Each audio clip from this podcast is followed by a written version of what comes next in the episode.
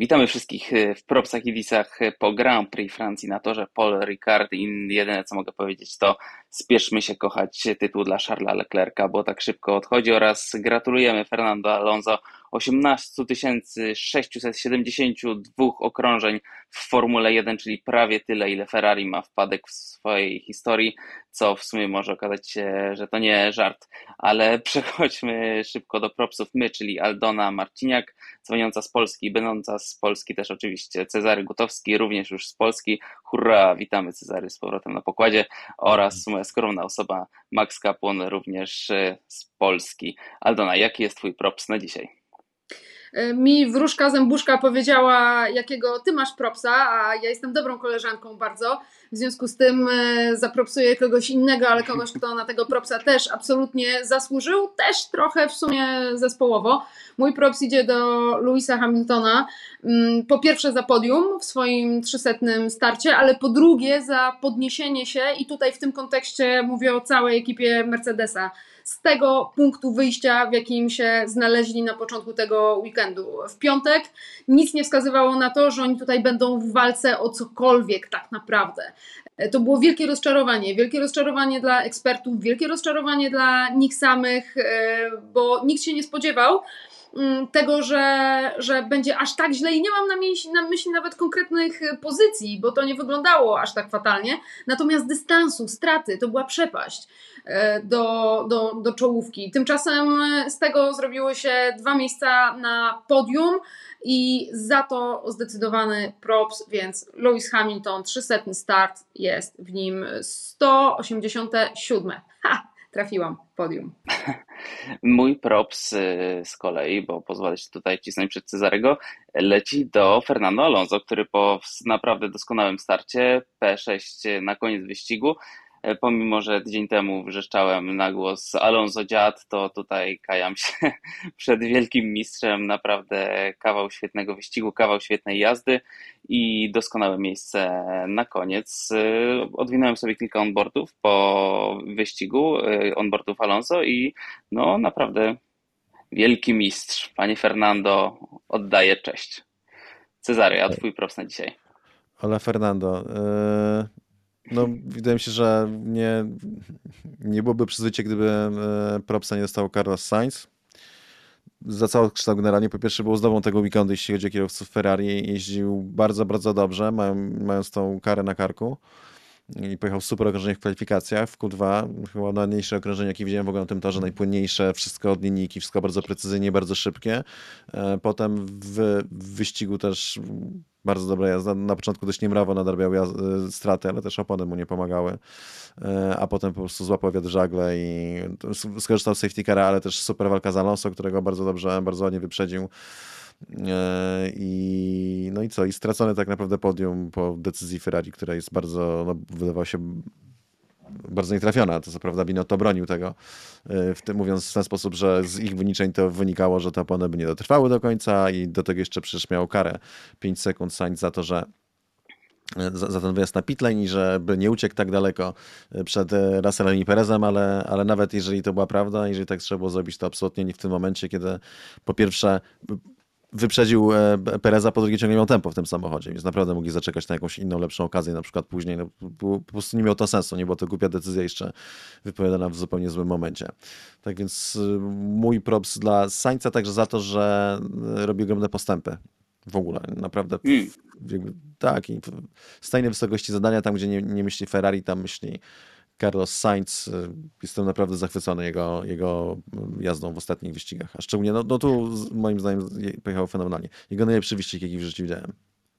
A zobacz, że tak połączę e, mojego propsa i twojego propsa, jak się układa to między Ferrari a Mercedesem. Od Grand Prix Hiszpanii Ferrari zdobyło, ja tu zrobiłam matematykę szybko w Excelu, jestem e, mistrzem Excela, Ferrari 157 punktów, a Mercedes 175, więc 7 e, wyścigów ostatnich sezonu zbliżają się do nich bardzo i pokazują, jak to może się skończyć.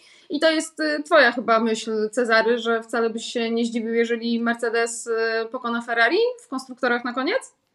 No właśnie taka jest tendencja, że wydaje mi się, że y, Ferrari to, to jest paradoks tego sezonu polega na tym, że Ferrari mając najszybszy bolid, co jest poza wątpliwościami, nie mówię, że w każdej sesji, na każdym torze, ale jednak w większości sesji, na większości torów, że Ferrari może skończyć na trzecim miejscu w mistrzostwach konstruktorów, bo Mercedes idzie w górę, nie jest tak dobry, ale się poprawia e, i będzie się poprawiał i ma po prostu no, o wiele lepiej zarządzany jako zespół, to znaczy jakby to, to podium było w pełni zasłużone i, i cały czas imponuje mi, jak działają, jak, jak funkcjonują jako ekipa i do tego jeszcze mają bardzo dobry skład kierowców, który no też popełnia mniej błędów niż, niż skład kierowców Ferrari.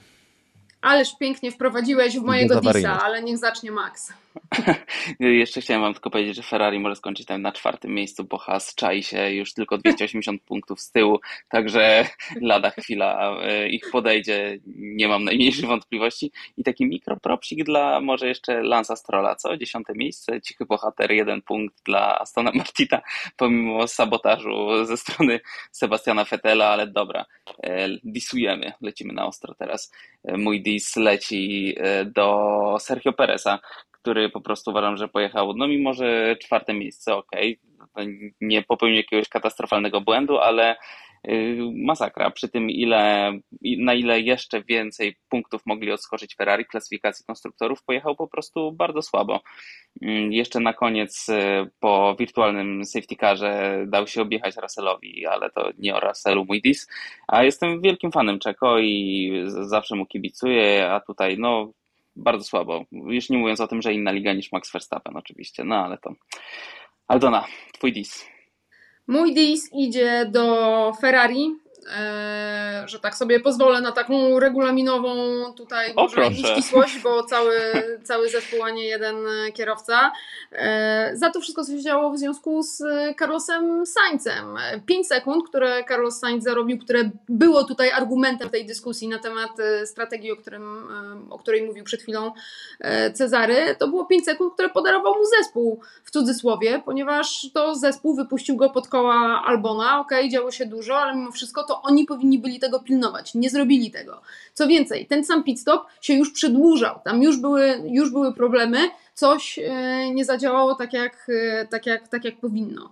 E, do tego całe to zamieszanie właśnie strategiczne, zjeżdżać, nie zjeżdżać, dyskusja, gdy kierowca jest w walce i to jakiej walce, naprawdę bardzo zaciętej i w końcu, gdy mu się udaje wyprzedzić tego Pereza, no to oni go ściągają. Pardon, ja, ja tego nie rozumiem. I to jest y, coś, co jest y, w szerokiej skali bardzo dużym problemem, bo teraz e, zdarzyło się w, przy bolidzie Carlosa Sainza, teraz cierpi na tym e, Carlos Sainz, ale to pokazuje, jakie generalnie słabości ma Ferrari. Tych słabości nie ma Mercedes, tych słabości nie ma Red Bull, a w każdym razie nie tak często. I to jest jeden z elementów, przez który oni przegrywają to Mistrzostwo Świata. Teraz y, widzę to naprawdę bardzo wyraźnie, niestety.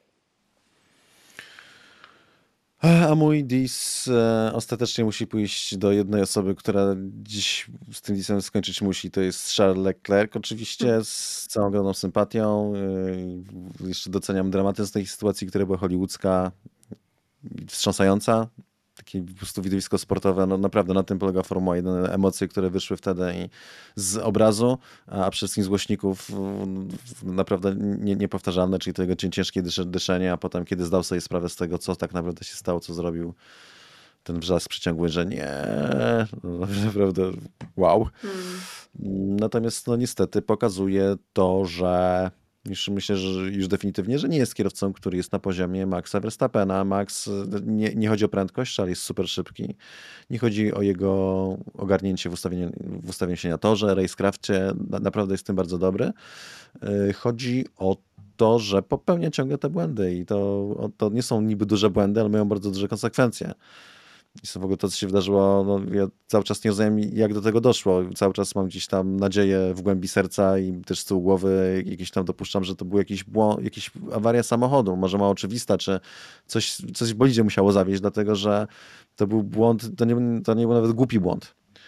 E, to był błąd jakiś niewiarygodny, nie? To tak jakby tenisista na wielkim sztamie zaczął serwować w drugą stronę, nie? W sensie nie w stronę przeciwnika, tylko ten, naprawdę, bo to aż na tym etapie zakrętu, na tym etapie wyścigu, przebieg tego wypadnięcia, no to był po prostu, to nie było, ani głupie, ani po prostu absurdalne, nie? W sensie, że człowiek by się nie spodziewał. Zresztą czytałem mega dobry komentarz e, też u mnie na tym. To, to jest inna sprawa, spojrzenia na to na YouTubie, że jeden z moich widzów napisał i naprawdę dał mi to do myślenia, że kilka lat temu jak Fernando Alonso jechał Ferrari, to nikt by nawet sobie nikomu by nie przyszło do głowy, że coś takiego może się wydarzyć. Hmm. To był, no ja zwróciłem pewnie, nie po prostu, że człowiek już nie pamięta, to po prostu nie, nie mieściło się w głowie i tak bardzo też nie mieści, nie mieści w głowie, że kierowca pokroju Charla o takim talencie coś takiego odwalił. No i niestety, no to jest taki trochę, patrząc na to wszystko, co się dzieje, jakby pożegnanie z tytułem. Oczywiście do końca jeszcze 10 wyścigów i wiele może się zdarzyć, tak? Formuła 1 jest przewrotna, ale tendencja jest absolutnie przeciwko Ferrari i Leclerc też dołożył do tego swoje e, minimum dwie cegiełki w tym roku. No ale zobaczcie, jak, jak wielka jest sympatia po stronie Leclerca, jak wielki jest żal, że dzieje się to właśnie w takich okolicznościach, że tak naprawdę ani ja, ani Max nie pomyśleliśmy, o tym, co jest oczywiste i dopiero ty dałeś trochę rozsądku do tych, do tych disów, że no niestety dla Charlesa Leclerca musi taki trafić. Ja też widziałam na bieżąco komentarz Nico Rosberga. On był przekonany, że tam jest awaria samochodu. Bo no nie tak, był w stanie uwierzyć, że Charles Leclerc też, tak. jest w stanie popełnić taki błąd. Mhm. No i słyszę właśnie w czarkach głosie też przejmujący naprawdę smutek tego, co? Mm. Że, to, że to jednak nie błąd, to co mówisz, że to, że do końca szukałeś po prostu, że może to jednak jakiś błąd techniczny faktycznie, a nie, że on coś takiego, taka maniana. Że tak sobie pozwolę po Twoim wyjeździe jeszcze się zainspirować hiszpańskim językiem. Dziękujemy Wam bardzo. Słyszymy się w Kodrive przed Grand Prix Węgier, to już niedługo. Jeżeli macie jeszcze jakieś pytania do nas, które chcielibyście, żebyśmy odczytali, na które byśmy odpowiedzieli, to zostawiajcie je też tutaj pod materiałem. Napiszcie nam też swoje propsy i disy za Grand Prix Francji. Dziękujemy Wam bardzo i pozdrawiamy serdecznie. Do usłyszenia. Thank you. Thank you. Thank you. Thank you.